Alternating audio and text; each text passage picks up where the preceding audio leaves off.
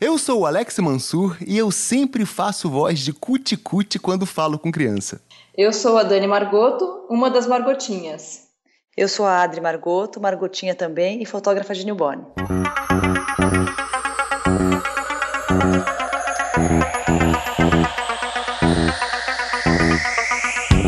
Olá, amigo, olá, amiga, olá você que é amante da fotografia. Eu sou o Alex Mansur e esse é o Fotometrando, o seu podcast fotográfico. Puxa uma cadeira, senta aí, que o programa de hoje já vai começar. Avião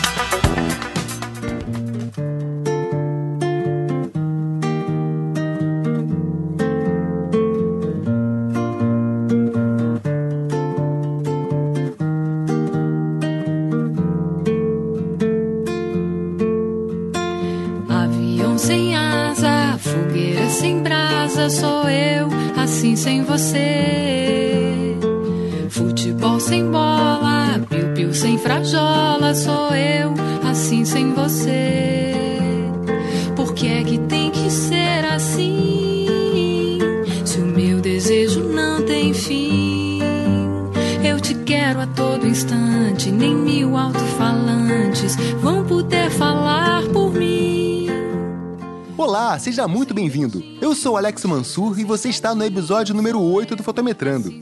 E hoje temos um bate-papo muito especial com a Adriana e a Daniela, as Margotinhas, duas grandes fotógrafas de newborn. Mas antes eu queria mandar um abraço pro Davidson Carvalho, do meusucesso.com, um dos meus mais novos ouvintes. É isso aí, Davidson. Fiquei feliz em saber da sua paixão pela fotografia. Ouça aí o nosso programa e eu espero o seu feedback, ok? Forte abraço, cara. E agora vamos ao nosso bate-papo, que o programa de hoje tá uma fofura. E a solidão é o meu pior castigo. Eu conto as horas pra poder te ver, mas o relógio tá de mal comigo.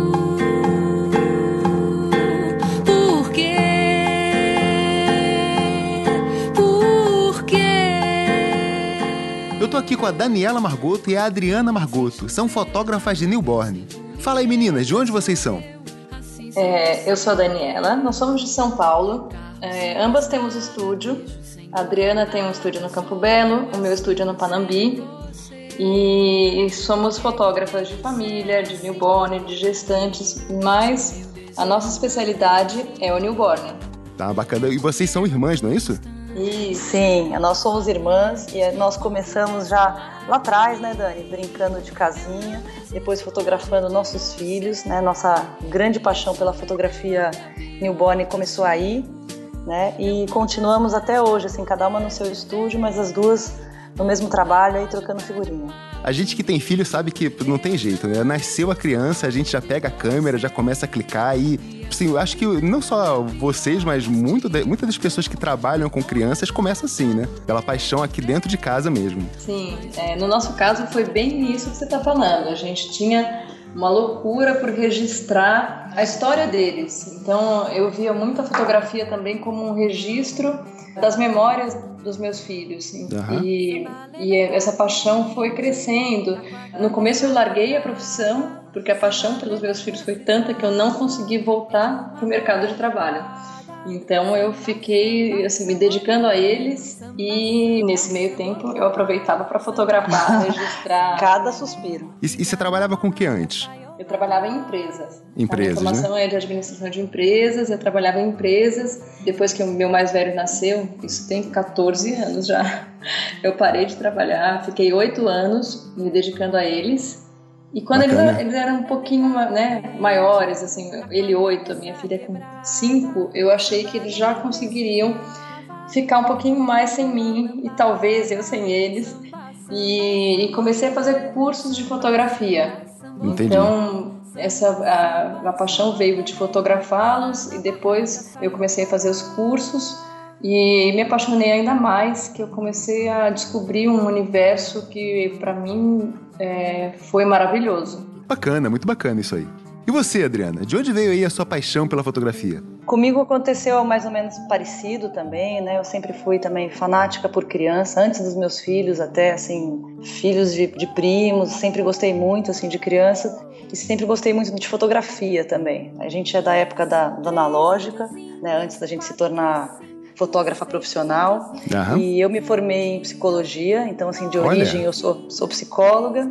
Então sempre gostei muito de gente, né? Então assim, antes da, da fotografia também gostava muito assim da história das pessoas, a vida das pessoas sempre me interessou.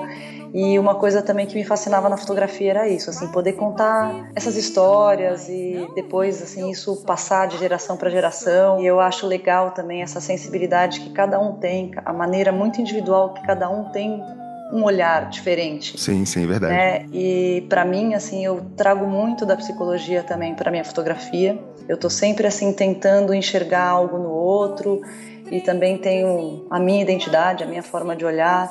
Então, assim, sempre me, me fascina muito isso também na fotografia. É, eu tava aqui pensando exatamente isso, porque psicologia e fotografia, elas falam a mesma linguagem, né? É uma, é uma coisa que, sim, você deve aproveitar muito dos seus conhecimentos de psicologia para fazer as suas fotos, eu não tenho dúvida disso. É, eu acho que assim, além de fazer as fotos, a gente que é fotógrafo de família, de newborn, a gente também é, se beneficia muito assim desse contato, eu da psicologia e também desse gostar de gente, né, que a Dani também tem, no vínculo que a gente faz com as famílias. É muito importante, eu acho, quem vem fotografar com a gente, não só eles não só buscam uma foto bonita, uma, uma conexão, algo que é, faça sentido para eles, como eles também gostam desse acolhimento, Sim, é, sim. que a gente tem com eles aí. Então, assim, você acaba sendo uma pessoa que faz parte ali da família. O importante também não é, é só a foto que a gente vai deixar para eles, né? É, a experiência vivida naquele dia é muito importante. A experiência durante a sessão, né? Durante o ensaio, que é, assim, vira uma marca, né? Isso, então eles têm que sair de lá assim, apaixonados pelo que eles passaram naquele dia. Aquele dia tem que ser importante, tem que ser é, muito bacana para eles, porque eles vão olhar aquelas fotos e vão contar para a criança como foi a sessão. Tem uns casos engraçados, depois a gente conta para você também. É. Ah, legal. Com certeza a gente vai chegar nesse ponto. E isso que você está falando é muito, por exemplo, da psicologia, da- na verdade, da, do, do método de trabalho da Disney, por exemplo, né? Ela tem, vocês sabem disso, eu, eu acho que a grande maioria da- das pessoas devem saber disso, que ela tem uma regra dentro da, da Disney que em todas as conversas telefônicas elas terminam com Have a Nice Day. e não, na, na- na verdade não é ne- Have a Nice Day, é Have a Magic Day. É, isso aí. Tenha um dia mágico, né? E isso é genial. É, e é uma acho coisa legal. que, assim, ela fala com a linguagem da criança, porque ela tá coisa de magia, mas ela também toca na alma do ser humano, né? Que isso que vocês estão falando, de transformar a experiência de, de um dia de fotografia em algo é, que marque, fala muito essa linguagem aí, é muito bacana isso. Sim, é- é- essa conexão, né, é muito legal quando a gente encontra. E a gente, assim, também, que, né, além de fotógrafos, como a Dani falou, primeiro a gente tem uma formação na fotografia e depois a gente foi se especializar na fotografia newborn. Mas a gente também, assim, é mãe, né, e acho que não só quem é mãe, mas, assim, o ser humano mesmo. É, então a gente é, acha muito importante, né? Foi, foi muito importante para a gente, foi uma grande paixão quando nasceram nossos filhos. Então assim, quando chega alguém ali com o bebê, é como reviver um pouco esse momento e a gente sabe assim quanto aquilo, aquele momento é um dos momentos mais importantes e mais gostosos da vida da pessoa. Sem dúvida. Essa paixão pelo filho. Então, para a gente é legal viver isso também, né? Como se para toda mãe o filho a vida inteira é a coisa mais importante do mundo. E quando nasce essa sensação de, de pertencer é muito legal. Então, assim, a gente sente isso Sim. durante o ensaio e a gente quer fazer algo que para aquela mãe tenha esse significado. Então, por isso também um cuidado muito grande com esse ensaio do newborn, para que essa imagem capture um pouco de- desse momento, desse sentimento que as mães têm pelo bebê, né? Sem essa dúvida. adora- adoração que a gente tem pelo filho. E essa é uma grande desvantagem que nós, aqui, fotógrafos homens, temos com relação a vocês, né? A, a mulher, mas é verdade, a mulher, principalmente a mulher que, que é mãe, ela, assim, ela consegue lidar muito melhor com esse momento dessa fotografia do, do bebê, porque ela vivencia isso, né? Ela sabe como é que é isso de uma forma muito mais intensa que qualquer homem jamais vai saber. Então vocês estão, vocês estão de parabéns aí, vocês estão numa grande vantagem com, com relação a nós nesse aspecto. Olha, Alex, eu acho que a gente tem uma facilidade maior de se colocar no lugar, né? Porque a gente viveu, mas Empatia, eu vejo né? muitos, é, mas assim, tem muitos homens muito sensíveis, né? Também a isso e que tem, que conseguem fazer isso muito bem, né? Com bastante sensibilidade. A grande maioria no mercado é, são mulheres mesmo, mas não é impossível para o homem. A gente tem visto visto resultados muito legais de homens na fotografia newborn. Não, sem dúvida. Tipo assim, é, eu, eu, eu, também sou, eu sou um cara, de certa forma, bastante sensível, assim, com relação a esses temas. Eu o tempo todo me emociono aqui com a minha filha, que ela, ela, ela tem cada coisa que de vez em quando deixa o papai aqui com as lágrimas. Mas, tipo Bom, assim, né? é. Mas, tipo assim, não, não tem como negar que o, o fato da mulher ter gerar um filho, colocar o filho ao mundo, dá a ela uma certa vantagem dessa sensibilidade maior nesse momento, né? Sem dúvida. É, não, tem, não tem jeito, não tem jeito. Por isso vocês têm que treinar um pouquinho mais. A gente já, já tem uma vantagem ali. Pois é, vocês têm uma vantagem natural e o homem, para chegar nesse nível, ele tem que se esforçar muito para chegar nesse nível de sensibilidade. Então vocês aí, olha, fotógrafos homens que estão nos ouvindo, corram atrás, cara, porque elas estão na frente. Mas não é impossível, viu?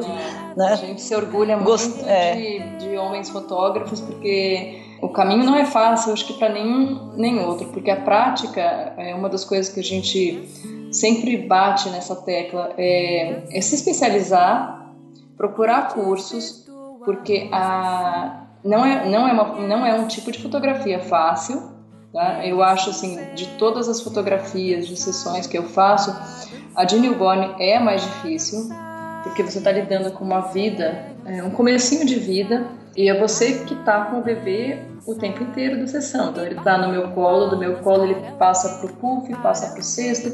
Então a responsabilidade é, de cuidar da vida dele, de posicionar Sim. certo, é toda minha.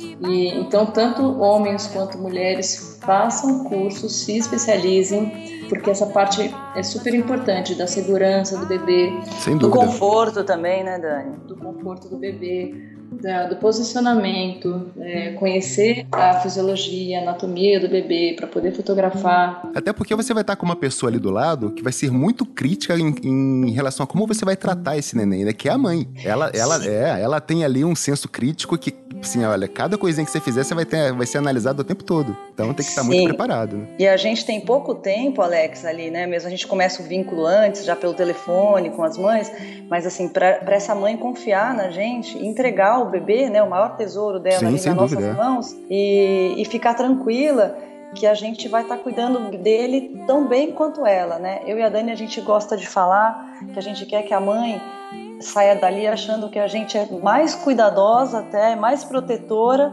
do que ela, né? E uma coisa muito legal é que assim, é, a gente já fotografou é, muitos bebês. Eu acho que eu fotografei mais de 500 bebês. Então, assim, a experiência que a gente tem de fazer dormir, de acalmar um bebê, essas técnicas, ela ainda não tem. É, geralmente são mães. Hoje em dia eu já fotografo muitas mães que já segundo são o filho, segundo né? filho. Uhum. Mas são na grande maioria ainda uh, os primeiros filhos que vão lá e a gente passa uma confiança tão grande para elas que elas brincam até, ah, eu quero levar você para casa.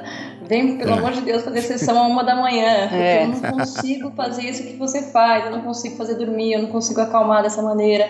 Então é bacana que elas passam a confiar bastante na gente e a gente se doa muito também é, para elas, de dividir experiência, criar esse vínculo, é super importante. E isso também, essa confiança faz com que o trabalho da gente assim flua melhor, né? É que a gente fica tranquilo ali para fazer o trabalho e tendo uma mãe assim do lado da gente confiando e não com medo do que a gente está fazendo. Sim. Então assim isso é muito legal. Esse feedback que elas dão antes do fim da sessão, elas estão falando, ah, vocês são encantadoras de bebês, né? Vamos levar vocês para casa. Então assim isso é muito gostoso e eu acho assim que ajuda muito a gente a trabalhar e fazer um ter um ensaio bem legal, que no comecinho né, os fotógrafos que estão iniciando às vezes têm muito medo assim, né? É dessa, natural, é.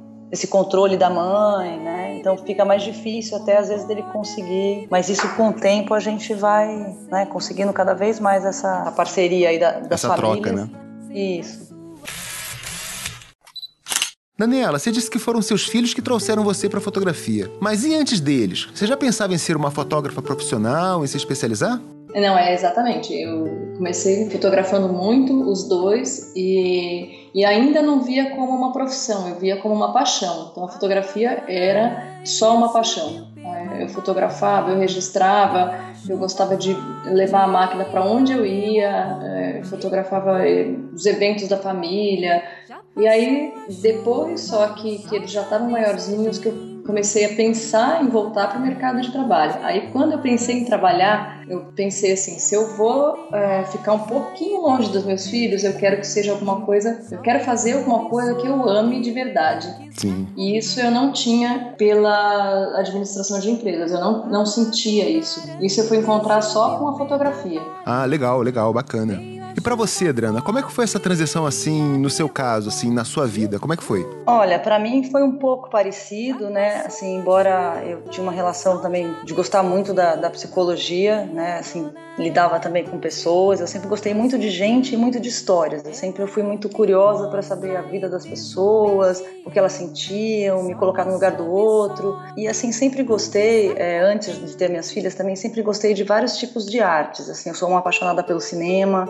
Sempre gostei de, de ver fotografias de outras pessoas de fotografar em viagens. Agora, quando as minhas filhas nasceram também, assim, foi um dos maiores, das coisas mais gostosas que eu senti na vida, assim. Eu fiquei totalmente apaixonada e eu achava tudo no bebê, tudo nelas lindo, assim. Eu ficava encantada com a boquinha, com o tamanho da mãozinha.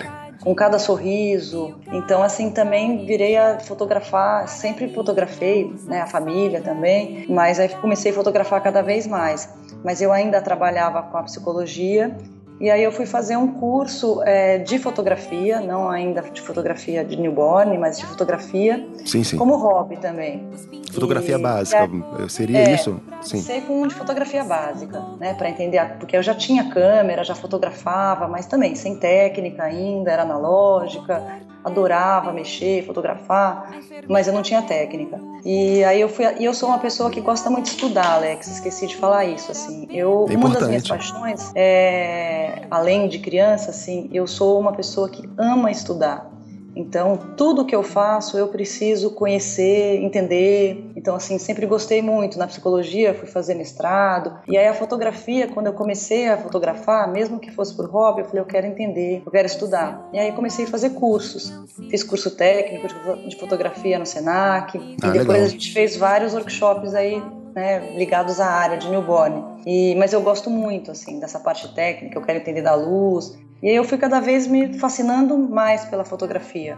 Então, assim, eu acho que eu juntei duas paixões, assim, pelo estudo, né, assim, acho que três, Sim. na verdade, pela arte e por criança, por filho, por família. Eu acho também, eu sinto isso também, que a Dani sente, assim, uma necessidade de de ter um registro de uma história, de criar memórias que sejam valiosas e que eu possa passar para frente, de capturar esses, essas emoções, esses sentimentos que a gente vive né, na história da família da gente. Sim, sim. Então, assim, foi meio por aí.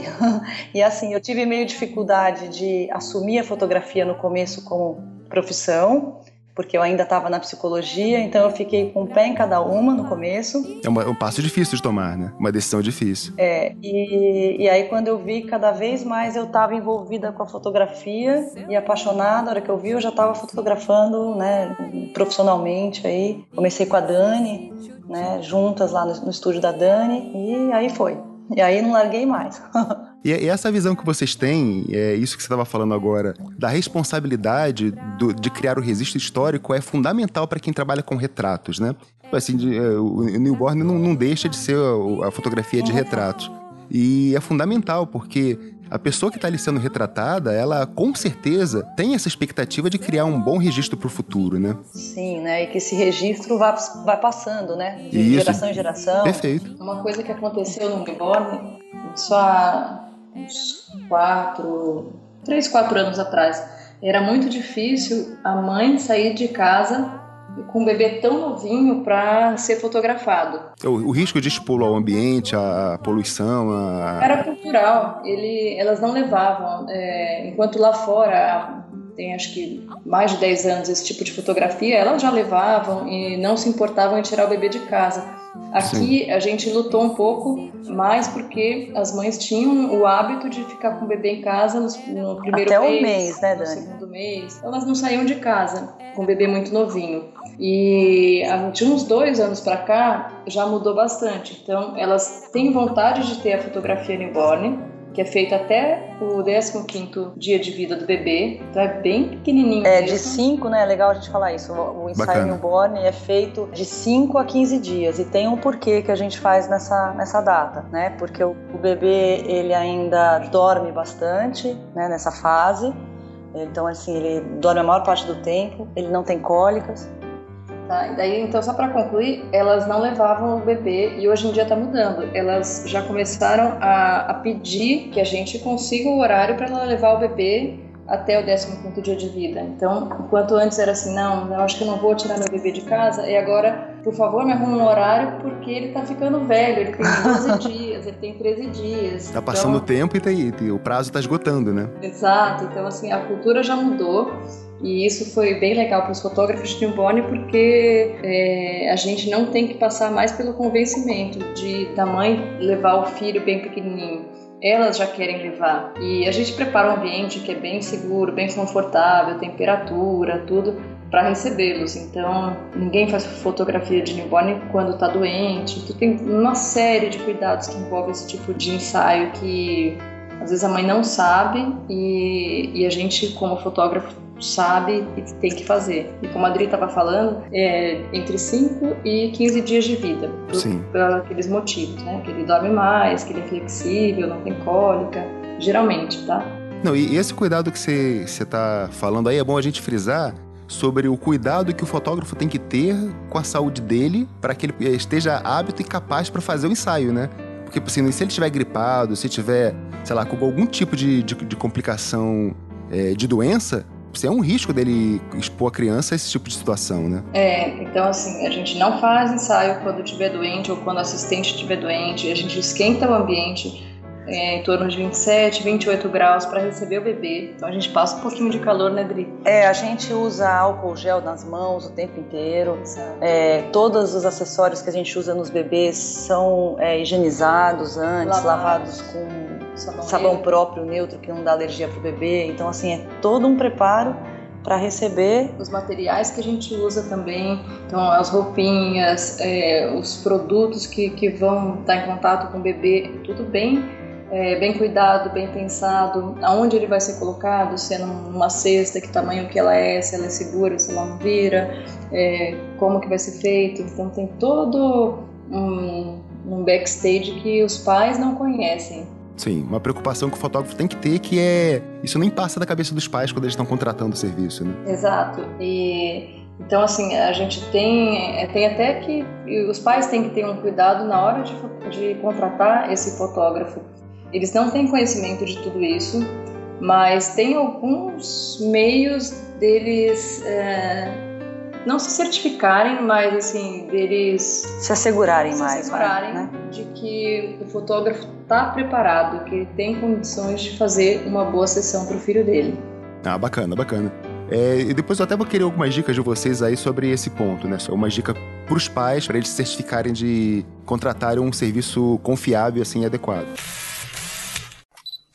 Quero perguntar para vocês uma coisa sobre é, como é que foi esse a, a- a construção em si da carreira de fotógrafo, né? Porque vocês falaram assim, olha, que vocês é, tiveram contato com os, os filhos de vocês, se, é, dedicaram e decidiram se aprimorar aí em aprender mais, foi um processo natural de se apaixonar pela fotografia. Mas e aí, e como é que, como é que foi a decisão de, assim, be- beleza, agora a partir daqui desse ponto pra frente eu quero viver de fotografia. Como é que foi essa decisão? Como é que foi o preparo de vocês pra conseguir viver única e exclusivamente de fotografia? Vamos começar pela Dani. Fala aí, Dani, como é que foi? Tá, primeiro, tanto eu quanto a, quanto a Adri, a gente é, Investiu em cursos. investiu em cursos de fotografia. A gente sabia que a gente precisava, antes de fotografar newborn ou qualquer assunto, a gente tinha que entender de fotografia. Então, fizemos cursos de como mexer é, na câmera, depois cursos de flash, depois cursos de iluminação de estúdio, depois de direção. Então a gente foi aprendendo primeiro a saber fazer uma boa fotografia e aí depois fazer cursos de newborn específicos. Que na época, quando eu fiz o primeiro curso, deve ter acho que mais de quatro anos, era muito difícil porque não tinham muitos cursos disponíveis O Brasil é... ainda não tinha essa cultura, né, da fotografia newborn. Não, não tinha. E foi uma fotógrafa brasileira que mora na, na Austrália que veio para cá dar o primeiro curso de newborn. Então ela formou várias turmas no começo e só tinha, só tinha ela, não tinham cursos online como tem hoje, não tinha é, a gente não tinha acesso a outros, a gente tinha que ir para fora para procurar mais informação. Na internet ainda tinha pouca coisa, é, eram só as imagens que a gente conseguia ver das fotógrafas, mas não, não sabia o que estava por trás e como era feito. Só, só tinha o contato ao resultado final, né? Mas o processo produtivo e criativo né, ainda não era divulgado por aqui, né? Isso, exato. Quando é que ela trouxe esse, esse curso para cá? Você te lembra um ano? Eu acho que tem uns quatro, acho um pouco mais de quatro anos. 2012, 2011, por aí. É, primeiro newborn que eu fotografei tem um pouco mais de cinco anos e, e eu fiz pouquinho pouquíssima coisa porque eu não sabia as técnicas. Então eu só fiz o que era seguro para mim fazer. Uhum. E não nunca colocaria um bebê no, no, dentro de um cesto sem ter feito o curso. Mesmo sendo mãe de duas crianças, eu não tinha coragem de fazer, eu não sabia fazer. Então não é porque a gente é mãe que consegue posicionar um bebê. É, eu acho que isso é uma coisa importante para a gente falar também para quem quer ingressar aí no newborn, né? Sim. Porque tem um, toda uma técnica para você colocar o bebê, seja não, numa cestinha, num puff, né? Onde a gente tem que apoiá-lo, tem sustentação por baixo, tem como colocar colocá-lo. Então, assim, não é a gente olhar e falar, vamos colocar um bebê aqui na cestinha, né? Que existem riscos, né, de fazer sem esse conhecimento. E tem cursos específicos até para a gente conhecer a fisiologia, a anatomia do bebê, o que fazer, o que não fazer. Saber quais coisas machucam, quais não machucam, quais são seguras, né? Isso, até onde ir com o braço, é, né, como que não, não prender a, a circulação, né, dele. Então tem cursos até de exatamente disso, de com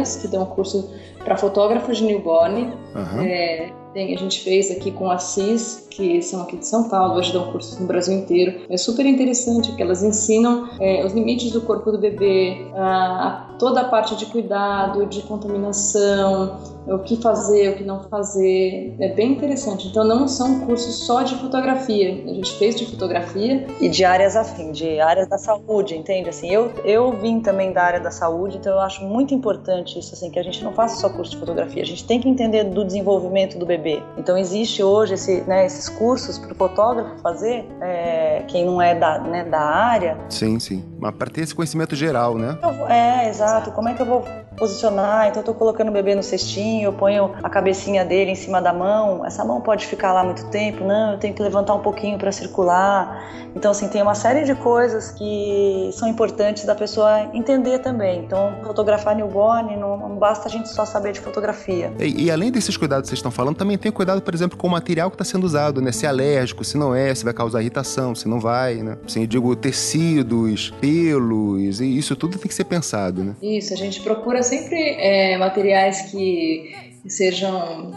é, antialergênicos. Não dá para se segurar que ele seja 100%, isso não existe. Sim, sim. Uh, mas eles são lavados com sabão neutro. Os cestos que a gente usa, eles não podem ter ponta que machuque o bebê. Tem uma série de cuidados. Então, como a Adri falou, a gente passa álcool gel na mão praticamente a sessão inteirinha. O ambiente tem que estar tá quente, porque eu vou tirar aquela roupinha do bebê e eu não posso é. imaginar, pensar que ele vai passar frio ali. Então, eu já tenho que ter preparado, a gente tem termômetro para medir a umidade, a temperatura. Então é uma série de cuidados específicos para esse tipo de sessão. Eu tô aqui com o seu site aberto aqui, tô olhando para ele e você tem até um videozinho que mostra um pouco disso, né? É, é, esse vídeo aqui, sessão de newborn, ele mostra um pouco do, do cuidado de colocar o álcool gel, você dá uma a câmera passa ali pela temperatura do termômetro. Isso é um videozinho que resume bem isso que você tá falando, né? É até para os pais terem essa, esse tipo de informação, né? Como é feita uma sessão, porque é legal que eles vejam alguma coisa para saber o que esperar. A gente fala muito, fala no telefone, mas muita gente fala, ai, que bacana, eu vi o vídeo e eu vi o cuidado que você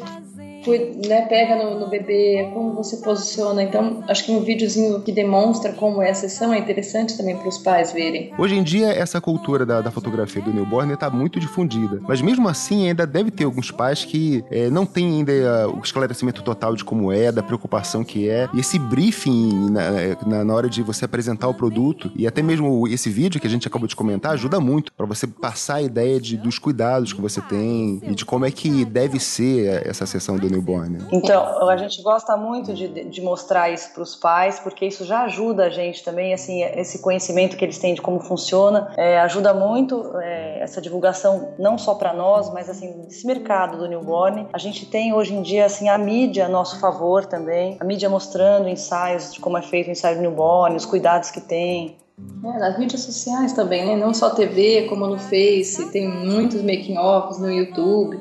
Muito provavelmente amigas daquela mãe já fizeram, vão contar para ela, vão mostrar o resultado, vão falar da fotógrafa, que é um dos jeitos, né, dela saber se ela vai com aquela, não vai, né? contar a experiência como foi. Aquela coisa do, do marketing boca a boca, né? E isso ocorre principalmente nesse tipo de fotografia, né?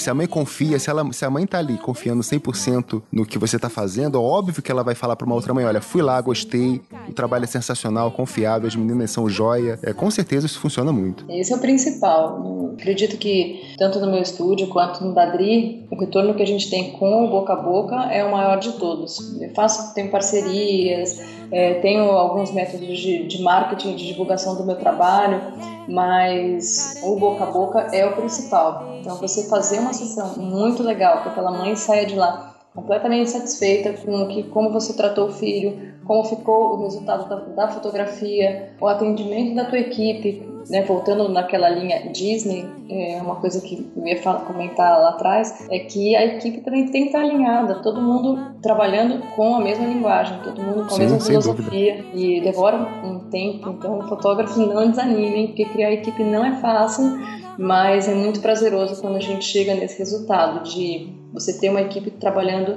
alinhada com você, todo mundo. Todo mundo falando a mesma linguagem, né, com o mesmo comprometimento. Exato, exato. E a gente é, tem como, né, como objetivo aí também, né, que o cliente saia sempre, né, aquela coisa já antiga do comércio também, né, que o cliente saia feliz, satisfeito, realizado. Então, assim, essa experiência vai fazer com que outros voltem, né? Sim. E aí a gente voltando um pouco naquilo que você falou de como a gente conseguiu tornar a nossa paixão virar um negócio, né? Uhum. E, e, viver da fotografia e ganhar, da, né, ganhar dinheiro com a fotografia. Virar a profissão de vocês, né? Isso, virar a nossa profissão, né, Dani? É, então teve muita. Acho que a gente teve que fazer no começo. Muito no começo é investimento. É muito difícil, tá? Então. É, tem muita gente que no começo vem para mim assim, alunas principalmente, ai, ah, tô desanimada, né? É difícil conseguir cliente, é, é, difícil treinar também, porque se você tem. Né, treinar a equipe, né? Cursos, treinar a equipe, você treinar o posicionamento do bebê é muito difícil, então é difícil ter um bom resultado antes do primeiro ano de fotografia com bebê. Você tem que fazer muitos bebês, tem muita repetição para o teu trabalho ficar bem feito. Então não é fácil no começo ganhar dinheiro com a fotografia mas é, é, um desafio. A gente vê que tanto no Rio quanto em São Paulo, a, hoje em dia a concorrência é muito grande, porque existem muitos fotógrafos de newborn, é, existem meios de você se diferenciar também, diferenciar o teu trabalho, o teu atendimento, trabalhar as parcerias, trabalhar o teu assunto com o cliente para você ter esse retorno do boca a boca. Depois que o resultado vem, ele é muito prazeroso, vou dizer, porque compensador, gente, né? Exato, porque você vê que é possível você ganhar dinheiro fazendo é, o que você gosta. Fazendo o que você gosta. Trabalhar e viver daquilo que você gosta, não ser um plano B, um hobby ou Vamos combinar uma coisa, isso é gostoso demais, né? É aquela, aquela história que a gente sempre escuta. Então, assim, vocês, vocês ainda estão sendo pagos para fazer isso, né? E é, né, cara? A gente, é, de vez em quando, a gente que lida com, com essas coisas assim de. A gente fotografa por paixão, porque gosta. De vez em quando a gente se pergunta isso. Tipo, ainda estão me pagando para fazer isso? Exato, é aquele que todo mundo fala. É, é eu vou ser pago para fazer uma coisa que eu amo. Então é como se eu não tivesse que acordar para trabalhar. Então, é muito legal. eu gosto e ainda ganho por isso. É muito bom.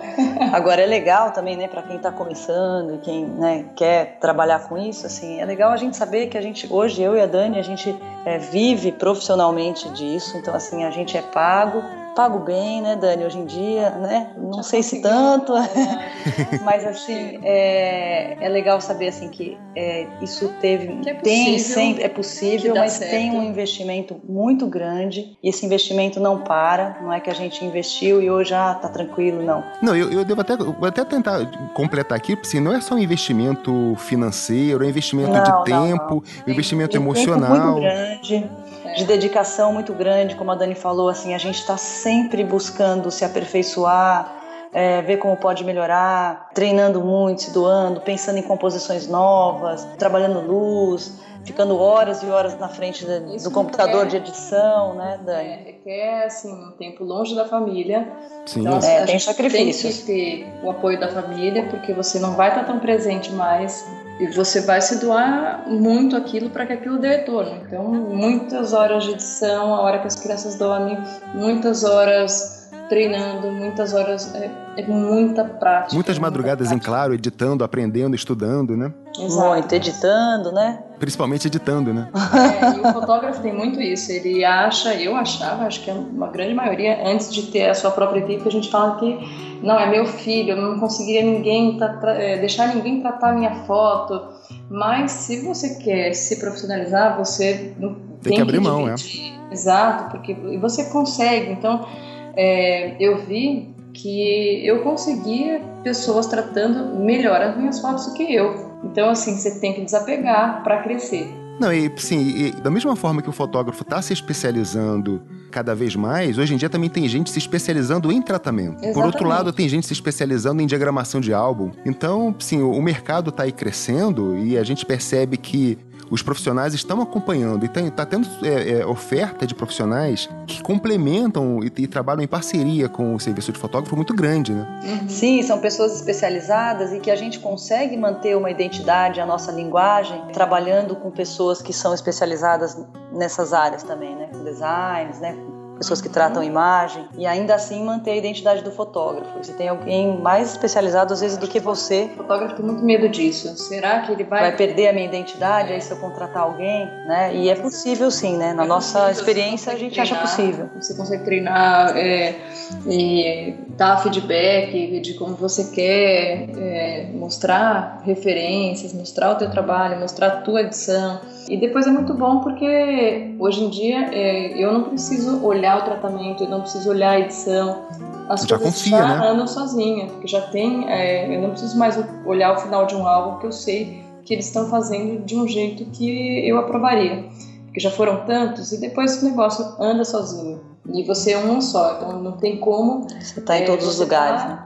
Fazendo tudo. É, é... E aquilo que você mesma disse ainda há pouco, né? Se você quer crescer, você tem que descentralizar e abrir mão, senão você não cresce. Senão o seu tempo vai ser mais gasto em, em trabalhos repetitivos do que na, na, parte criativa e de desenvolvimento do negócio em si, né? Isso. É importante descentralizar. É, uma coisa assim, eu preferi, e isso era uma coisa que meu marido falava lá atrás, faça o que você faz melhor. Você faz melhor o que? Você fotografa, é isso que você quer, é isso que você ama, você quer fotografar? Então fotografa porque se o dia vai, tem 12 horas para o fotógrafo, por exemplo, então eu vou estar fotografando 12 ou 8 horas. Se eu estiver dividindo o meu tempo com edição, com atendimento, com e-mails, com outras coisas, eu não vou estar fazendo o que eu sei ganhar dinheiro. A sua paixão, sim. E é fotografar. É, é, a minha paixão e é ali que eu tenho que estar. Então, para eu estar fotografando, eu preciso que, ao mesmo tempo, tenha uma equipe atendendo o telefone, respondendo e-mail, tratando bem meu cliente, entregando meus álbuns, diagramando.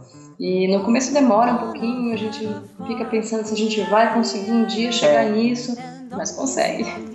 Não, é, sem dúvida. É claro que no começo a gente faz tudo também, né, Dani? Todo, as duas fizemos tudo. Primeiro a gente só tratava, tratava, fazia todo o trabalho, do começo ao fim. Respondia e-mail, falava com o cliente. Né? Acho que é o começo de todo mundo, assim, por um bom tempo, até ser... E a dúvida comum também de fotógrafo, será que eu vou conseguir ah, será desapegar? Que eu vou conseguir Será é. que eu vou conseguir que alguém trate Delegar, a minha foto? Eu particularmente penso que é importante a pessoa fazer isso no começo, até para que ela saiba, pro, o momento que ela tiver que terceirizar, ela, ela tem um senso crítico bom. Sim. Ela sim. saber identificar aquele que faz bem, aquele que não faz. E não só na edição, como assim, em responder e-mails, em lidar com o cliente, em atender o telefone em, sei lá, abrir a porta para o cliente que está entrando, isso é fundamental. Agora, uma outra coisa que eu penso também, e eu não sei se vocês vão concordar com isso ou não, mas tipo assim, eu, eu vejo que muita gente espera crescer para começar a terceirizar o serviço. E eu vejo que isso não é necessariamente uma regra. É, a pessoa que está lá, mesmo se ela estiver lá no comecinho do negócio dela, mas se ela já encara isso como negócio, se ela já conseguiu lá ver fazer o plano de negócio, se ela tem um orçamento que ela já inclui ali todos os gastos que ela tem, ela já é capaz de, olha, sim, eu vou, vou incluir aqui no, nos meus gastos a diagramação de um álbum com um profissional. Isso. Vou incluir aqui nos meus gastos a, a, a, o tratamento da imagem com um especialista. Uhum. Assim, nada impede que a pessoa fa faça isso desde o começo, não impede. É importantíssimo, inclusive, você ter um planejamento, esse business plan, para você ter, acompanhar os resultados e exatamente o que você falou aconteceu comigo. Quando eu abri meu estúdio, primeiro eu tive um home studio, então eu fazia tudo. Quando eu fui profissionalizar, que eu abri as portas do meu estúdio de rua, eu abri já com uma atendente e com um, uma pessoa, um designer que ia tratar as minhas fotos e fazer o álbum. Então eu, eu já comecei a treinar. Então eu já desde o comecinho, é, mas tendo feito esse business plan para saber se eu ia conseguir pagar então, eu, uma dificuldade grande que eu vejo no meio de fotógrafos é isso: a gente saber administrar uma empresa. Não é fácil. Existem até cursos de negócios para fotógrafo, de marketing para fotógrafo. Então, coisas que vão enriquecendo a gente, porque fora essa paixão, né, de estar tá fotografando e fotografar bem, né, tem uma parte de negócio, de, negócio, aí, de administrar. É verdade. Tem que administrar. Então, eu tenho que administrar quem trabalha para mim é, eu tenho que dar os feedbacks, eu tenho que tratar como um negócio se eu quero viver da é, fotografia. É, quantos ensaios por, por mês aí que eu tenho que ter para conseguir pagar o meu aluguel, todos os meus custos, né? E quantos que vão, quantos a partir desse que eu já estou ganhando, que já é meu lucro, né? E tem todo um planejamento. De preço também, como você estava falando. Então eu tenho que colocar a minha atendente, o meu aluguel, o meu designer, as minhas horas, calcular quanto eu quero ganhar com isso, se é possível. Então tem toda Sim. uma parte também é, de business plan que é importante para o fotógrafo quando ele está querendo que aquilo vire um negócio. E junto com isso vem outras preocupações, né? Tipo assim, olha, o que, que eu vou fazer quando a minha atendente entrar de férias, quando o meu é, designer entrar de férias, é, se adoece, assim, você tem que ter toda, toda essa essa visão de negócio que muita gente que está começando às vezes não tem. Até porque é, é, é difícil, é, muita gente que começa está encarando o trabalho como deve ser, realmente como arte. E é, muitas pessoas têm dificuldade em valorar uma arte, né? Exatamente. Até a gente. Muitos fotógrafos. É. A gente, para formar preço, é difícil no começo, bem difícil. Eu acho, eu diria que é o, é o, é o momento crítico da transição do, do, da pessoa que quer se profissionalizar é, é, saber valorar o serviço. É difícil Sim. isso. Você não sabe se a pessoa vai estar tá disposta a pagar o que você quer cobrar. Se deixar por, por, na mão do, de muita gente, aí vai cobrar fortunas por um, uma única pose. E por, por, outro lado, tem gente que não. Tem gente que é, às vezes tem até alguma dificuldade é, que a psicóloga aí pode esclarecer isso melhor do que qualquer um. Assim, não, acho que eu vou cobrar pouquinho porque o meu trabalho ainda não tá.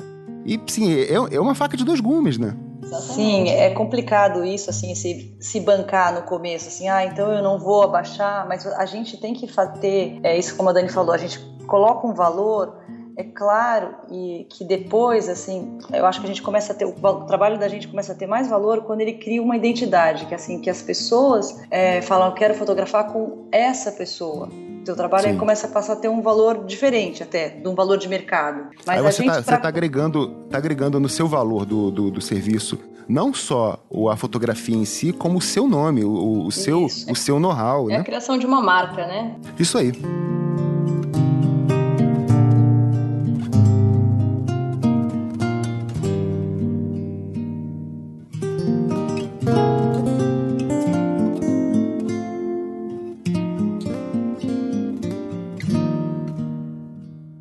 Vocês falassem um pouquinho pra gente aqui agora como é que é essa coisa que acontece no dia a dia do fotógrafo de newborn. Essas coisas engraçadas, essas coisas hilárias que eu tenho certeza que vocês vivenciam aí no dia a dia do trabalho de vocês. Muita coisa engraçada que eu sei que acontece aí no dia a dia de vocês. Conta um pouquinho pra gente. Vamos começar aí pela Adriana. Conta aí, Adriana. Pode começar aí, Adriana. Começa aí um pouco dessas histórias divertidas que vocês já passaram com isso aí, com os bebês. Conta pra gente. Bom, sei lá se eu posso falar isso, mas assim. E olha só, gente... não precisa ficar constrangida, não. Se, se preferir, não precisa nem citar nome. Então tá bom.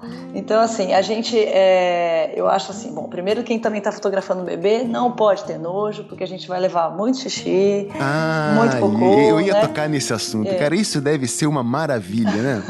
Olha, Menino, eu... então, que já joga aquele jato reto para cima, né?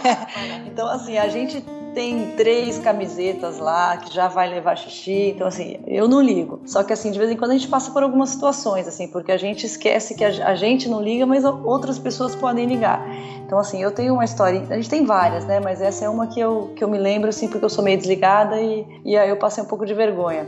Então fiz um ensaio, era um rodízio meu, eu tava fazendo um ensaio, um recém-nascido, e para mim já é praxe, né? Levei um xixi, troquei a camiseta, levei, levei um cocô, troquei a camiseta.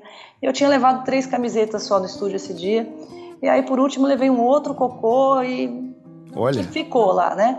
E eu já estava desprevenido, não tinha mais como é, trocar, não né? tinha mais como trocar. Eu me limpei um pouco, só que eu esqueci que eu estava de, de táxi. Hum. E peguei o táxi e quando eu entro no táxi, eu só vejo o homem abrindo, abrindo a janela e, e olhando para mim, fazendo um bico de mau humor, né? E aí que eu me lembrei, eu falei, agora? Falo para ele que eu sou fotógrafa de newborn ou deixo ele achar né, que eu tô aqui? Ele perguntou, a senhora tá bem? A senhora quer passar numa coisa. farmácia antes? É, então a gente de vez em quando passa por essas coisas, mas a gente acha, né, legal, normal. É, que mais? Faz, parte, faz parte, né? Quem lida com criança. Que vai levar xixi e cocô. O raro é não levar. Mas é, são situações engraçadas, porque os pais ficam, nossa, né? desculpa, né? ele sujou tuas coisas, nossa, ele fez xixi em você. E na verdade a gente não tá nem ligando, a gente fala, né, imagina, relaxa, isso acontece em toda a sessão. Você não ia estranhar se não fizessem, né? Exatamente. E às vezes dão fotos legais, engraçadas até, porque geralmente a gente tira a roupinha deles na hora de fazer as fotos com os pais no final. Então os pais sempre levam São um xixi, né? A gente está acostumada, mas eles tomam uns sustos, né, Dani? É, é a Dani... situações engraçadas, que a gente aproveita isso para fotografar a situação. Sim, é. A espontaneidade, a... né? Exato. Se a mãe tá levando um, aquele jato que você falou do bebê, é, eu quero fotografar isso, porque pode entrar com um, um, momento engraçado, tipo, ai, nossa, ele fez xixi em mim na sessão.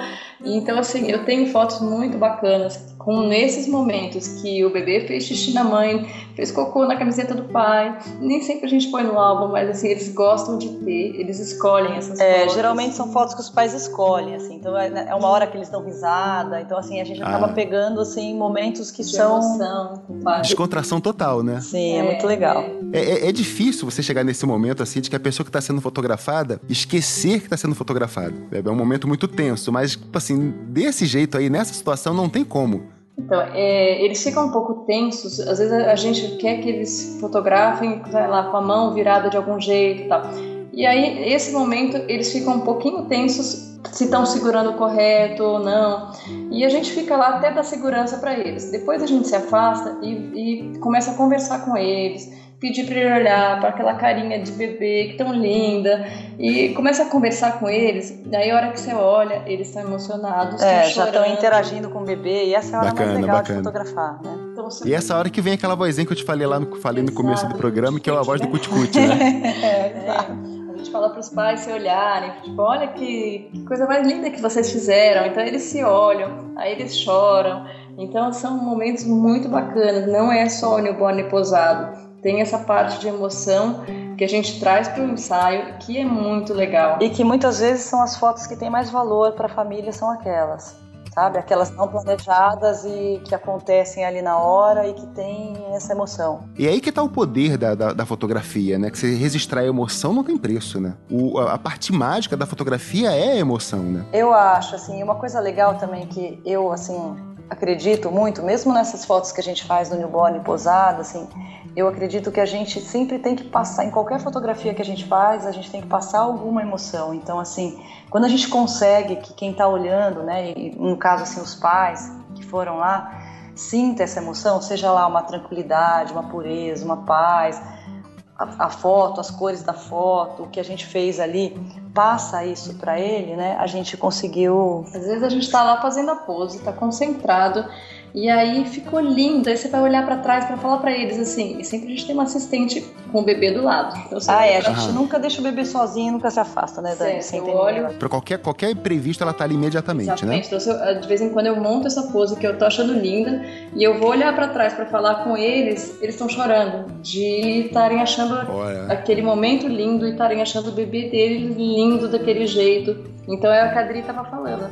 É esse passar a emoção para os pais durante o ensaio. É muito legal registrar esses sentimentos deles. deles, né? O que eles sentem, a gente conseguir na nossa foto passar também. Então, e aí eu acho que entra também essa parte artística de cada um, é assim, que cada, cada fotógrafo aí tem na sua foto, né? Assim, o que eu quero passar? Eu estou conseguindo passar o que o bebê significa para mim, né? Então, assim, essa, esses sentimentos que a gente tem quando a gente tá com o bebê, ou dessa relação que tem com o bebê. Sim né, que é essa paz, essa calma. Então eu acho muito importante isso também na fotografia do newborn, porque às vezes a gente vê muita coisa por aí que as pessoas estão mais preocupadas com o cenário ou com o acessório, e esquecem um pouco o bebê está ali como um, uma é, parte é, da decoração, então, né? Isso. Então, assim, eu acho que é sempre importante a gente, quando estiver fotografando, né, uma dica aí, é pensar assim, bom, eu estou passando, né, como que, que eu enxergo aqui, né? Eu estou fotografando o bebê, o que eu estou passando com, essa minha fotografia? Será que eu estou conseguindo atingir isso? Que emoção está em jogo ali, né? Porque assim, sem emoção, aquilo deixa de ser um retrato e passa a ser um estilo, né? É exatamente. Passa a ser ali uma fotografia é, é um de um objeto. Isso. É, é um produto. É uma preocupação que eu tenho. Tanto eu como a Dani também, a gente não falou, mas a gente também dá, dá cursos e a gente tem essa preocupação também de, de passar isso, né? Que o newborn, pra gente, na nossa visão, é, ele não é um produto, né? Ele não é um objeto que está ali só para tá, tá bonito ali na foto. A gente está buscando essa emoção, a gente quer essa conexão com a família, esse sentimento que a família tem aí de querer fotografar o bebê dela. Sem dúvida, sem dúvida. É, sim, é fundamental essa visão para ter o um, um, foco correto, né? Para não, assim, não virar uma coisa fria. Exatamente. Essa parte de emoção é muito importante. Então, a gente, como a Adri estava falando, a gente fala muito para as alunas. Tem que ter essa parte de posicionamento, é, do cuidado com os pais e trazer essa parte emocional também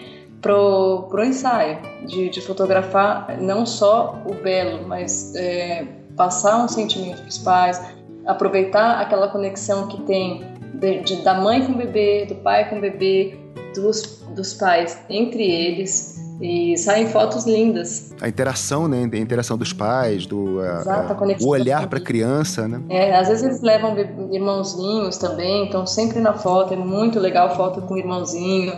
É, e às vezes o irmãozinho não está sempre muito feliz porque está com ciúmes. Então, mesmo não estando, é legal registrar. Uh, esse Porque sentimento. não deixa de ser a emoção dele ali, né? Exato, é a história da família, né? E a gente Sim. também gosta de fotografar todo mundo que vai no ensaio, a gente inclui na foto. Tem gente que fala, ah, não, só fotografa o bebê. Ah, Essa é uma... Elas falam, a avó vai lá e fala assim, não, não, eu não vim arrumada, eu não quero. A gente fala, não, entra na foto e se você não gostar, você não vai escolher a foto, mas vem fazer a foto. E elas sempre levam a foto, porque. São as é, pessoas importantes ali, é, né? Pro bebê, pra família. Sim, sem dúvida. Ali. Se se dispôs a ir lá pra assistir o ensaio, porque é importante para ela também, né? Faz. É, é, é, fundamental que ela se inclua. Exato, a gente não limita, assim, olha, venha só o pai e a mãe. Tem né, fotógrafos que até fazem isso mas a gente pensa se, exato o que você falou, se ela quer levar a avó é porque a avó é importante, se ela quer levar a irmã dela é porque a irmã dela é importante. Então. Mesmo que seja uma vizinha, olha, a vizinha veio junto, tá aqui, então é, é, deve ser muito importante para você. Vem cá, vamos fazer uma foto juntos. É importante é, isso, né? Essa é uma visão nossa, né? Mas... Levou, né? Tem gente que, que leva uma arquibancada. Não é fácil, você tem que lidar com um monte de gente. É um pouquinho. Tem que ter um estúdio grande. É, mas assim, fica um sentadinho do lado do outro. Tem, teve já cliente minha que levou amigo. É, a, a irmã, o pai, a mãe. É, uma a pai e a mãe dela, o irmão e um amigo. Aí eu pensei, falei, esse amigo deve ser muito importante para ela, porque não tá só a família. Então, Sim. vamos fazer foto com o amigo também, vem cá, vem segurar o bebê também, vem estar tá junto, vem abraçar, porque são as, as pessoas que são importantes para ela que estão ali. Perfeito, sem dúvida, né? Fundamental. Você tá ali, tem que estar tá incluído, não tem jeito. Exatamente. se vocês forem analisar a dificuldade de fazer o newborn, assim, você acha que é mais, o maior desafio está em, em, lidar com a criança ou com os pais? Olha, é, varia um pouquinho, porque tem bebês que são mais fáceis que outros, então eu, eu não tenho muita dificuldade de, de lidar com os pais, acho que até por costume, já de estar habituado a saber que eles vão ansiosos, eles vão ansiosos porque eles não sabem se você vai conseguir fazer a foto para eles. Eles acham que com o dele não vai dar certo. Então muita gente fala, ai, nossa, acho que será que vai dar certo? Será que ele vai dormir? Tem aquela insegurança. Então saber lidar com os pais não é fácil.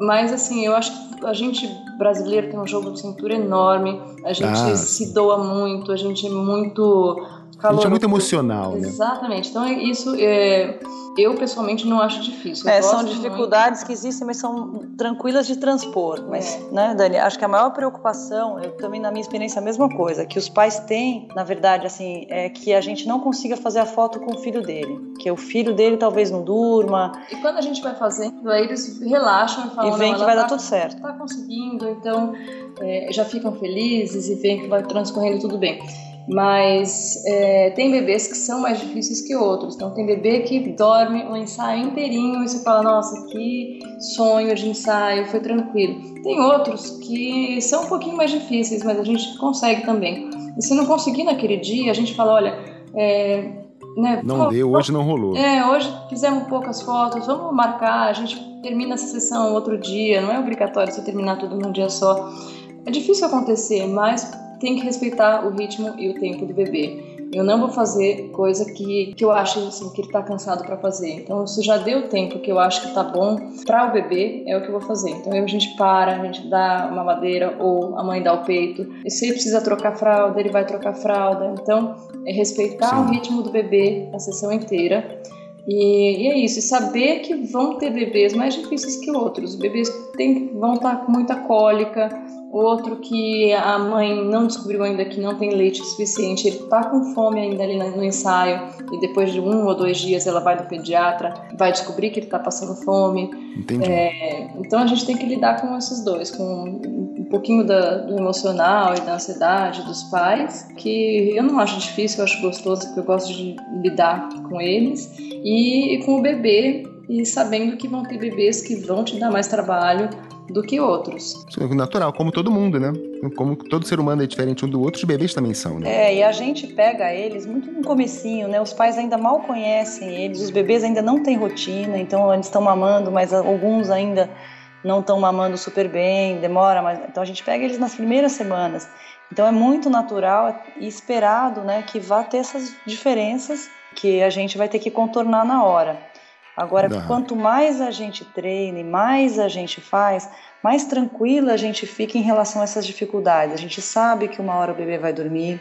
A gente tem várias técnicas assim e flexibilidade. Olha, vou começar por aqui. Não, o bebê está acordadinho, então eu vou embrulhar ele e vou fazer foto assim que é mais rápido dele dormir. Então, assim, tem muitos jeitos para contornar as dificuldades quando elas são do bebê seja cólica, seja tem poses que são mais favoráveis para quando o bebê está com cólica.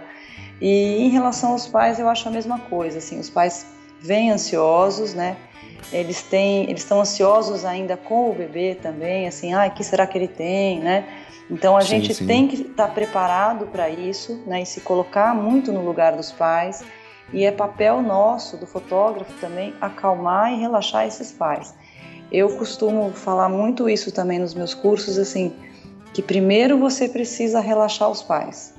E deixar Porque eu imagino que isso reflita no bebê, né? Se o pai estiver tenso, eu acho que o bebê, de uma certa forma, vai sentir isso. Né? Sim, reflete no bebê, reflete na gente. A gente começa a ficar tenso, o fotógrafo começa a ficar tenso. Às vezes tem pais que se colocam bem do lado ali da gente e querem ajudar e ficam, ai, será que não está dormindo? Aí você pode começar a ficar aflita também. Então, e assim, passa eu... e passa para o bebê.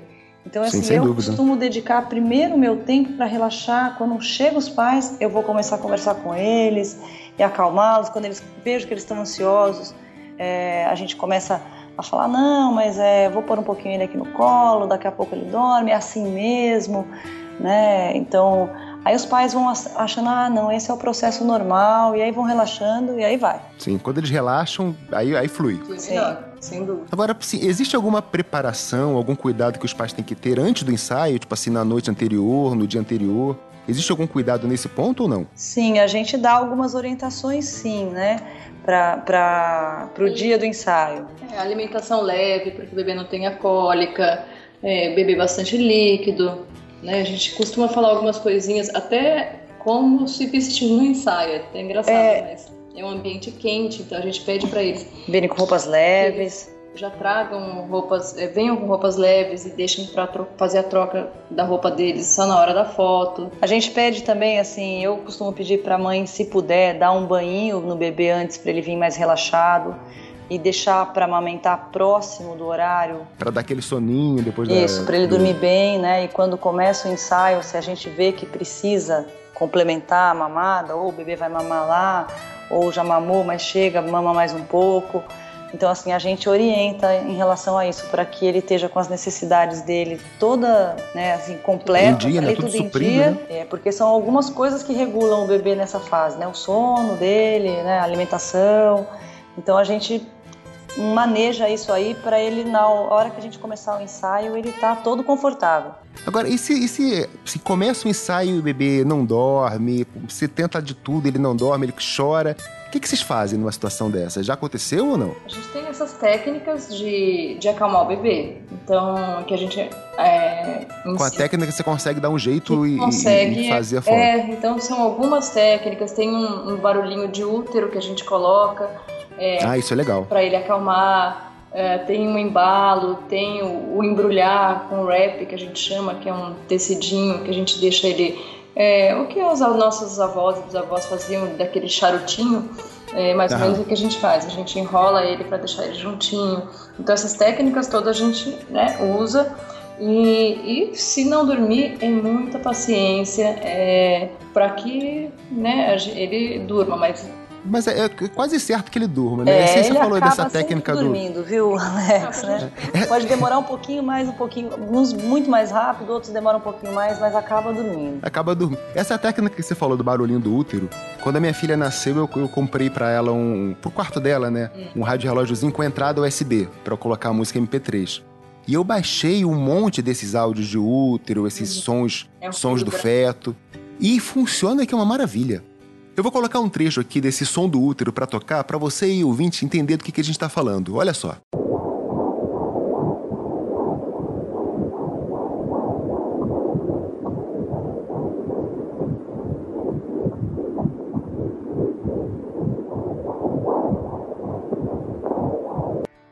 Muito bacana, né? É exatamente esse som que o bebê escuta quando ele ainda está dentro do útero da mãe. Muito legal isso, cara. Esse barulhinho de líquido, esse ruídozinho, esse som dos órgãos internos é muito é, relaxante. Nossa, porque é o barulhinho que eles escutavam na é. barriga, então é um barulho. Estão familiarizados. Né? Exatamente. Então, assim, é, esse conjunto de coisas ali ajuda é, desde o, né, é, acalma, acalma até o pai, porque eles ficam assim, nossa, tá me dando um sono. e tem pais que não sabem, falam assim, peraí, o que, que é isso? É ruído branco? É, eu quero baixar. Então eles pensam que aquilo lá faz é um milagre, né? Não é assim, é. o teu colo, o teu balão, o teu embalo, o, tudo aquilo junto, né? A iluminação. Né? né? Eles acham assim, tipo, nossa, é o ruído branco. Vou baixar é. meu celular e vou fazer um milagre. A gente se esforça ali, né, Dani? Faz um balancinho com o bebê, faz todo aquele acolhimento, aquele aconchego, mas quem leva a fama é sempre é o, barulho, barulho do útero. útero. É o barulho do útero. É todo um conjunto de. Não é só. O, o barulho do útero é um, um dos detalhes, né? Mas tem todo um conjunto que faz a magia ali na hora. É isso aí. Agora, deixa, deixa eu perguntar uma coisa para vocês. Assim, é, é, claro que a gente que lida com isso sabe a resposta. Mas muita gente que está ouvindo a gente é, não tem essa coisa do, do, da visão técnica e ainda tem aquela preocupação com o flash nos olhos. O que vocês falam? O que vocês têm a dizer com relação a isso? Você já, já você conhece, claro, vocês conhecem isso, né? Uhum. É, teve até uma, uma matéria que passou um tempo atrás, você deve lembrar, que... Acho uns dois anos atrás, não foi? Do japonês, é, chinês? É isso, que teve uma matéria. Então, os pais ficaram preocupados. E logo em seguida, é, a gente tem uma, uma associação que chama Associação Brasileira de Fotógrafos de Recém-Nascidos, que eu ajudei a fundar. E. Você ainda é presidente ou não? Eu sou vice-presidente. Vice-presidente. É, eu sou uma das fundadoras. E na época muita gente vinha perguntar pra gente, porque a gente virou referência, né, de no, sim, sim. no mercado de educação mesmo, da, da fotografia de um body, de pessoal pedindo apoio, isso pode, não pode. Então a gente fez até na época uma matéria, eu e mais uma fotógrafa no Nana Maria Braga, com uma oftalmopediatra, falando é, sobre isso. E um dos métodos que ela contava lá na, na, na entrevista é que o flash ele é até usado para fazer um dos testes para ver se o bebê é, é cego ou não. Mas, a reação, né, à luz, né? É, então assim, tem, tem vários, é uma coisa bacana do fotógrafo ir atrás e estudar, porque o pai pode perguntar e ele tem que estar preparado.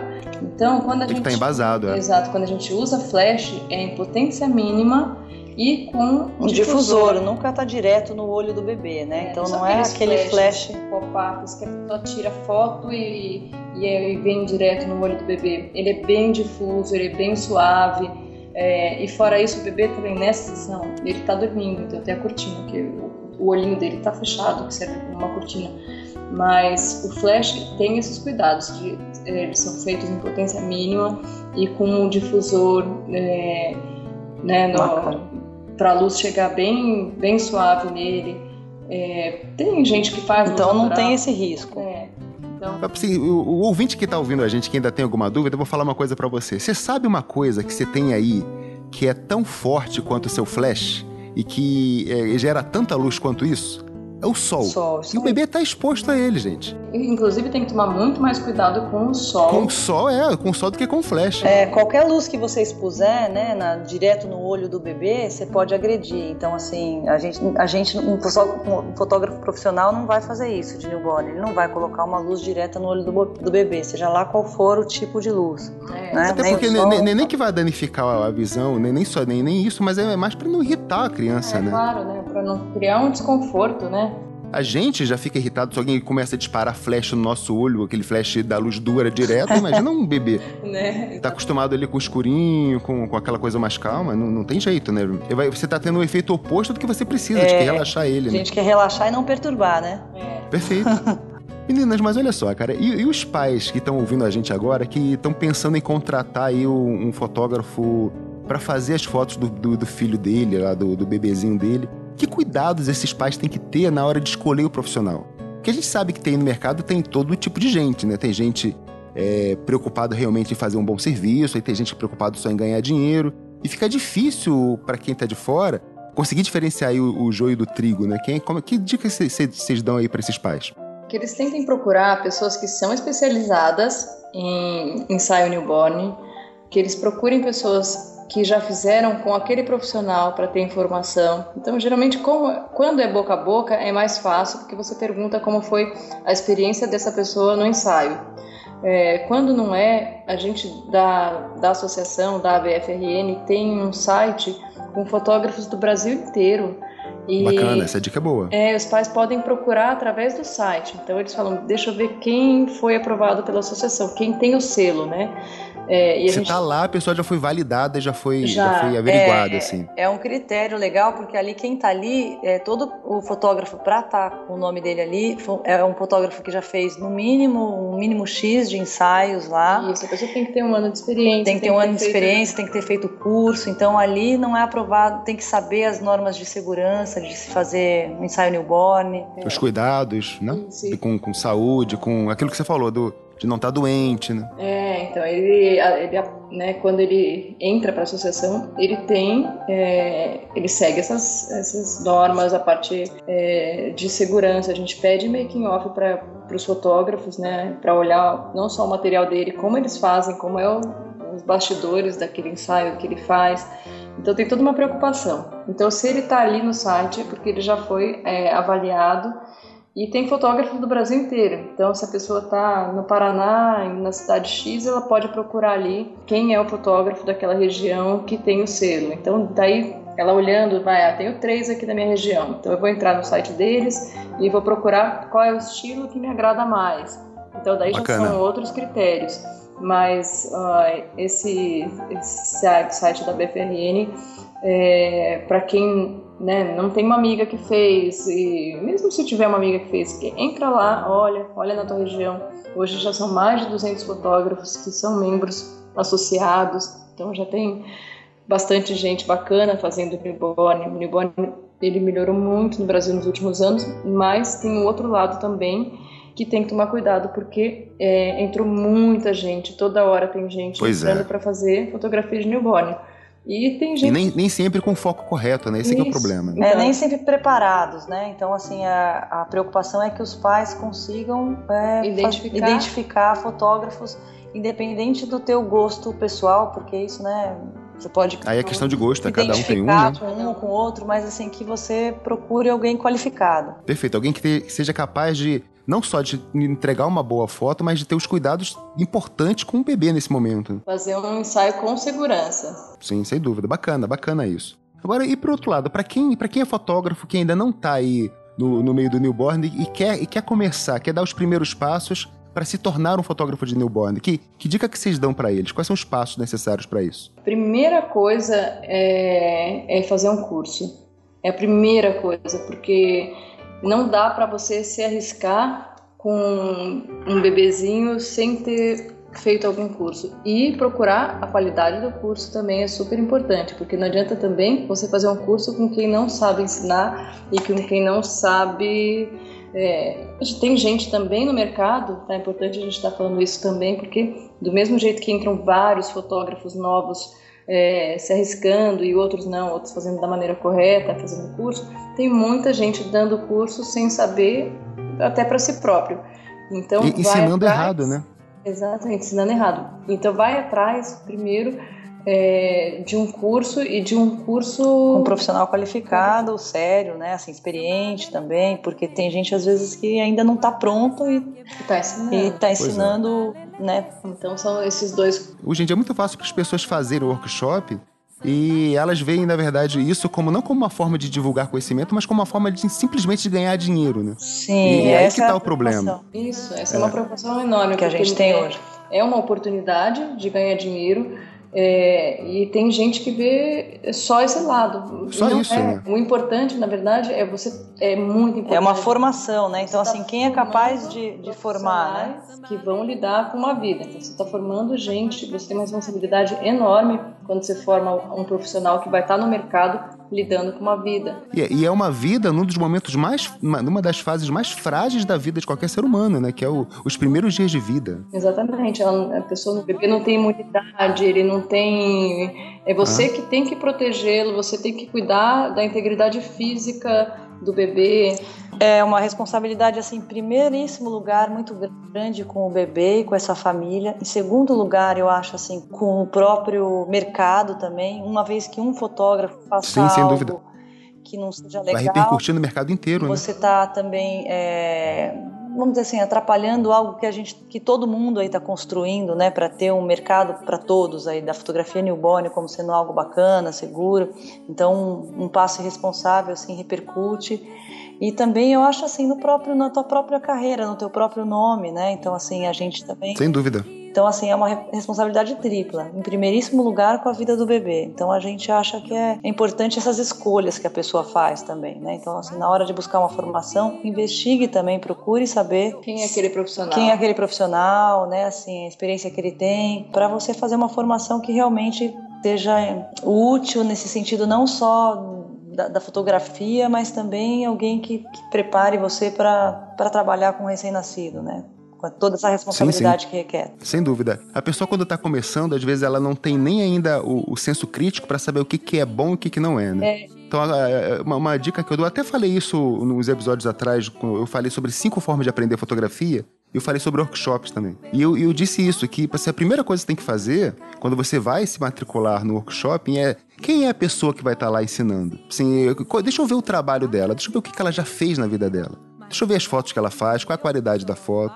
Se ela está apta para passar para mim aquilo que ela, que ela que ela pretende, se ela sabe fazer aquilo que ela quer passar para eu fazer. É, e eu acho que as pessoas, assim, então tem que ir um pouco além do Facebook, a minha dica, assim, sabe? Não vou olhar só, Sim. ah, o folder tá bonito ali, não. Ah, porque vamos... ali, tá, ali tá o mundo perfeito que a pessoa Isso, criou, vamos né? Vamos investir, dar uma olhada, assim, no currículo dessa pessoa, quer dizer, o que, que, ela, que, que ela já fez, qual a experiência dela, é uma, uma, dica boa também, é assim, se a pessoa é fotógrafa e está querendo se especializar, e não, ainda não sabem quem confiar, procure alguém que seja da sua confiança e que possa te indicar alguma pessoa. Assim, com certeza você tem ah, aí no seu círculo de amizade algum outro fotógrafo que às vezes trabalha na mesma área ou trabalha em outra área, mas que ele possa ter um conhecimento que você não tenha. Fala assim, olha, você quer fazer o quê? Você quer fazer newborn? Então procura esse curso que esse curso é confiável. Eu já fiz, ou então conheço gente que fez e já me recomendou, vale a pena. Agora a pessoa ir às cegas, sei lá, como se fosse procurar um classificado no jornal. Ah, deixa eu ver uhum. aqui. Ah, curso ah, newborn, vou fazer, tô matriculado. Vou fazer. É, é isso mesmo. É, aí é um risco sempre, uhum. né? É. E hoje em dia aí com as redes sociais a gente tem um acesso muito fácil à, à troca de informação. E uma dica boa é a gente também, às vezes, perguntar para alguém que já fez aquele workshop, uhum. né? Você fez? O que, que você achou? É, Qual isso foi a é sua muito impressão? legal, muito legal. Isso é bacana. Porque as, as informações correm, né? Então, é, o mercado, a gente pensa que é muito grande, mas não é tão grande assim. Então, todo mundo meio que sabe que curso que é bom, sabe que curso que não é.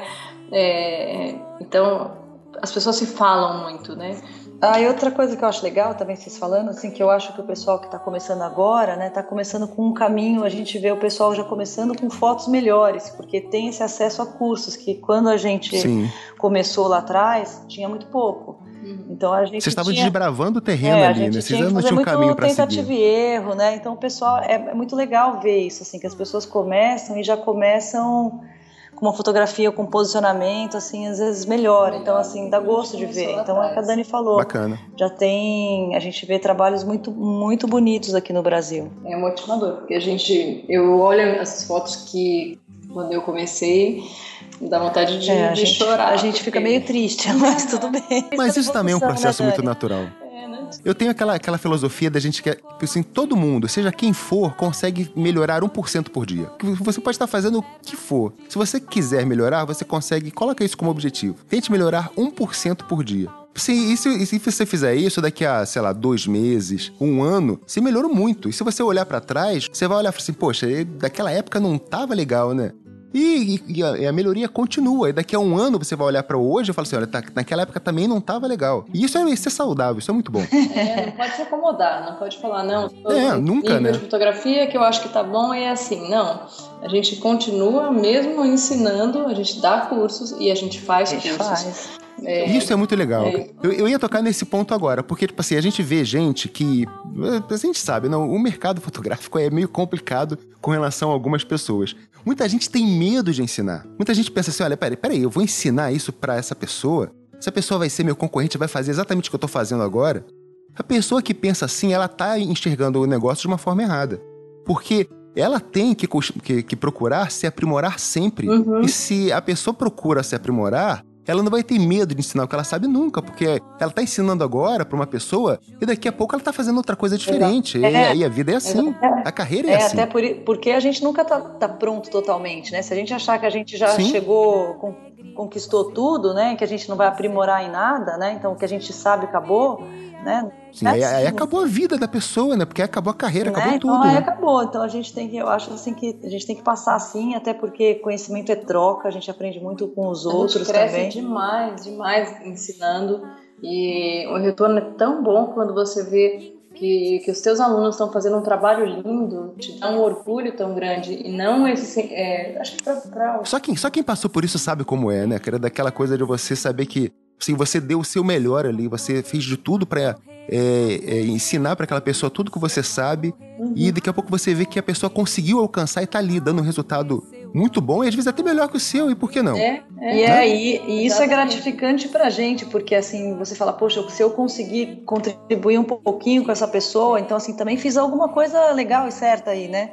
Então é muito legal Sim, quando bacana. alguém né? Assim, eu acho assim o, acho o aluno supera o mestre. É muito bom você fala, você fazer parte disso. Ensinar, é, você tem que você tem que se doar, você tem que ensinar, porque a pessoa que está ali não é honesto com ela, ela está pagando o teu curso e você, sei lá, você vai receber o dinheiro daquela pessoa e vai dar o que em troca. Então acho que você tem que se doar uhum. e tem que ensinar, dar o seu melhor, né? Dar o seu melhor, se doar, ensinar, dar feedback é, se dedicar. Senão... E aí a gente e a pessoa tem sempre o direito também de não, se não quer ensinar, não se propõe a fazer, né? Não, não dê o curso. Sim, então, né? Não, não. Agora, se você né, vai dar um curso, você se propõe a isso, então né, você tem que dar o seu melhor, eu acho. Isso. Eu acho que tem gente que não que tem medo de formar concorrência, que eu vejo muito. Pois é, assim. pois é. E a pessoa está com a mentalidade errada. Exatamente. E tem bebê para todo mundo. É, é, muita gente nascendo. É muito bebê nascendo. Quantos bebês nascem por dia, né? Meu Deus do céu. Não, é uma quantidade absurda. E... Não dá pra você falar assim, não, não, eu quero todo o mercado pra mim. Não, nem dá conta, quero... ninguém dá conta.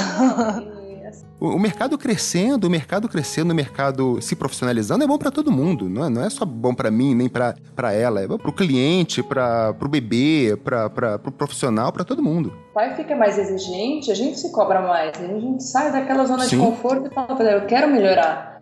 Então o mercado vai crescendo e a gente vai crescendo junto.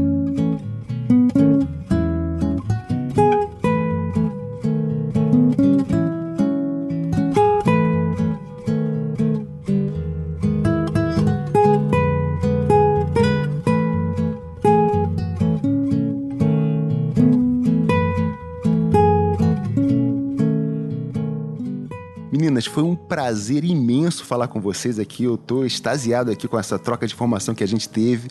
Muito bacana, vocês estão de parabéns aí. Eu queria aqui expressar aí essa rasgação de seda toda, porque foi, foi muito, foi, foi muito legal esse, esse, esse nosso bate-papo. Queria te agradecer também, viu, Alex, porque foi uma oportunidade muito bacana para a gente estar tá falando com o público de pais, de fotógrafos, né? Quem estiver ouvindo a gente e eu amei o bate-papo, gostei bastante de falar, que é um assunto que a gente adora, né, Dri? Muito, muito. Eu também estou muito feliz, te agradeço, que espero bom. que a gente possa ter contribuído um pouco, incentivado aí todo mundo a, a entrar né, né, nessa área que a gente é apaixonada, vale super a pena, né? É muito legal, muito legal. E a gente bacana, agradece bacana. a oportunidade de, de bater esse papo gostoso aqui. Ah, pô, um, um, um, prazer, um prazer. Você, olha, eu vou, eu vou, avisar desde já que a casa aqui, o Fotometrando, tá aberto para vocês, tá? A porta Opa, aqui tá aberta. Quando quiserem voltar, quiserem bater um papo, se só marcar e a gente fala, tá bom? Ah, eu me senti em casa já. Eu também. Ah. E olha só, se a, a, quem tá ouvindo a gente agora aqui queira, queira fazer aí um. Se contratar vocês para fazer um ensaio, ou então para para fazer um workshop. Como é que as pessoas acham vocês? Fala aí, fala aí, Daniela, como é, como é que as pessoas acham você? Eu tenho um site, é, é fácil porque tem uma área de contato. O meu site é danielamargoto, com dois t's, Fora o meu site, eu tenho página no Face, tem, quem preferir entrar em, em contato em box, meu Face, a fanpage é Daniela Margoto Estúdio Fotográfico. Uhum. E eu tenho o telefone do estúdio também. Quem preferir ligar, tá? É, falar com a, com a atendente, o, é 011, o código. 2337-7616. Ah, bacana. Quando eu tiver workshop, eu coloco no, na fanpage, na, eu coloco na fanpage geralmente folder, é, costumo colocar numa página que tem no meu próprio site, a pessoa olha ali a data, é, ou se, se eu não tiver colocado a data, que às vezes não dá tempo, a pessoa entrando em contato, a gente já anota quem está interessado em fazer curso e quando lançar um novo curso, eu mando e-mail avisando as pessoas que estão interessadas. Ah, e isso é até interessante, deixa aproveitar de fazer uma pergunta. Se a gente tem aí um Brasil gigante, né, com várias pessoas interessadas aí em, em todo, todos os cantinhos do Brasil. Ser, sei lá, um grupo aí do interior de alguma cidadezinha afastada se unir e falar assim: olha, a gente tem aqui, sei lá, cinco, 10 fotógrafos que estão interessados em fazer um workshop de vocês. Vocês estão dispostas a ir lá e atender esse grupo, assim, e, é, se deslocar até, sei lá, uma, uma cidade longe para fazer uma coisa dessa ou não? Eu acho que sim, pode entrar em contato com a gente, daí a gente conversa, vê a turma, vê o lugar, né? Se a pessoa tem estúdio, aonde seria. A gente está acostumado a dar workshop pelo Brasil inteiro. É, esse ano já tem uma agenda também, assim, eu vou estar no Rio aí em julho, né, dando um workshop, participando do Newborn Carioca. Agora em abril eu vou estar no GPix Day. E a gente viaja por alguns lugares, assim, esse ano eu vou para Ribeirão Preto, Curitiba, então assim, né, a gente sempre tem uma agenda também que tenta contemplar aí outros lugares aí para que chegue o trabalho da gente. Né? O ano passado tive bastante lugares do Nordeste, então a ah, gente ah, costuma é, ter um planejamento e uma agenda para viajar aí com os workshops quando, quando é possível. Bacana. E você, Adriana, como é que as pessoas entram em contato com você? Qual é o caminho das pedras para te achar? Olha, pode ser através do site também, Adriana Margoto, com dois T's. Pode ser pelo e-mail, contato arroba adrianamargoto.com.br ou o telefone aqui de São Paulo, 011 50 41 6941. Isso agora, Adriana, e a lojinha? Fala um pouquinho pra gente aí da lojinha que você tem. Eu tô sabendo que você tem uma lojinha aí pra produtos para fotógrafo. Como é que é isso? Explica pra gente aí. Bom, então a, a lojinha também é uma paixão. Ela surgiu pela minha necessidade da Dani no início também, que a gente tinha que importar, não tinha nada aqui no Brasil, né? Na época que a gente começou. Então a gente, como fotógrafa, sentia essa necessidade no, no newborn de, de, ter acessórios legais, Sim, bonitos. importante isso. E aí a gente né, teve começou a criar produtos, roupas que fossem não só belas, mas adequadas também, com material adequado. Com toda é, aquela preocupação bebê. que a gente falou, né? De ser do material correto, de uma coisa que, que não vai irritar a criança, né? É essa linha, né? E é nessa linha, assim, é uma coisa que a gente adora muito, né? Porque, assim, também ajuda a embelezar a nossa fotografia, a nossa composição. E a loja chama Newborn Props, né? É, tem... Qual o nome? Repete, por favor. Newborn Props. Newborn Props é. é o nome da loja. A gente costuma ter esse, esse termo no, na fotografia de newborn, a gente chama os acessórios de props. Aham. Então, o nome da loja é Newborn Props com.br esse é o site. Sim, e, e se é uma loja exclusivamente virtual, vocês também têm loja física que a pessoa pode ir lá, escolher o produto? Era uma loja virtual e aí esse ano é, tá num, com um espaço físico bem legal, então assim, aí as pessoas podem conhecer o produto, tocar, né? Ah, bacana. É lá no Campo Bela, fica no estúdio da Adriana, a loja, então a pessoa querendo ir lá, é só marcar com ela e ir lá conhecer é, ver os produtos, porque é gostoso também, né? A comodidade de comprar online, mas tem o outro lado que é gostoso a gente ver, pegar. Sim, tocar, sentir então, a textura, né? Conhecer o material assim de perto, bacana isso. Quem é de São Paulo, né, é, vem. Tem gente que vem para feiras e, e vão, vão visitar o estúdio da Adri, ela vai estar agora na, na feira fotografar com o stand também, é, com os produtos lá. E, e, são lindíssimos, eu amo de paixão. é suspeita. Mas, são... Não, mas eu acredito que são, eu confio nela.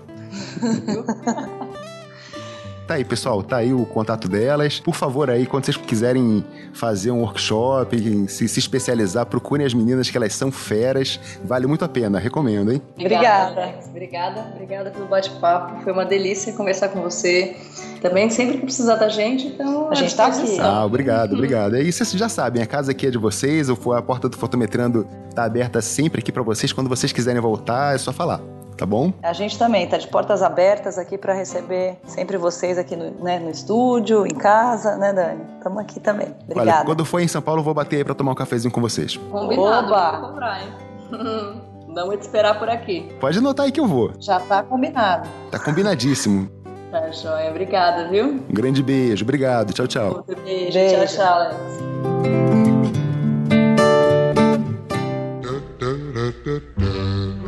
Night, sweetheart. Well, it's time to go home. Good night, sweetheart. Well, it's time to go home. I hate to leave you, but I really must say, oh, good night, sweetheart. Good night. É isso aí, meu amigo. Chegamos ao final desse episódio. É, pois é, pois é, cara. Foi muito bom esse bate-papo, eu também adorei. Mas não fique triste, mês que vem tem mais. Eu quero lembrar que lá no nosso post tem um link para tudo que nós mencionamos nesse episódio. Então, caso você esteja nos ouvindo por um agregador, acesse aí fotometrando.com e procure o post desse episódio, ok? Você tem alguma dúvida sobre newborn? Quer dar a sua contribuição em alguma coisa sobre esse tema? Então, meu amigo, use e abuse da área de comentários do nosso post. E você já sabe, críticas, comentários ou sugestões de tema, você pode mandar um e-mail para podcast@fotometrando.com. E siga nossa página no Facebook, em facebook.com/fotometrandopod. E siga a gente também no Twitter e no Instagram, em arroba fotometrandopod. É isso aí, meu querido. A gente se vê no mês que vem. Beijo no coração, tchau.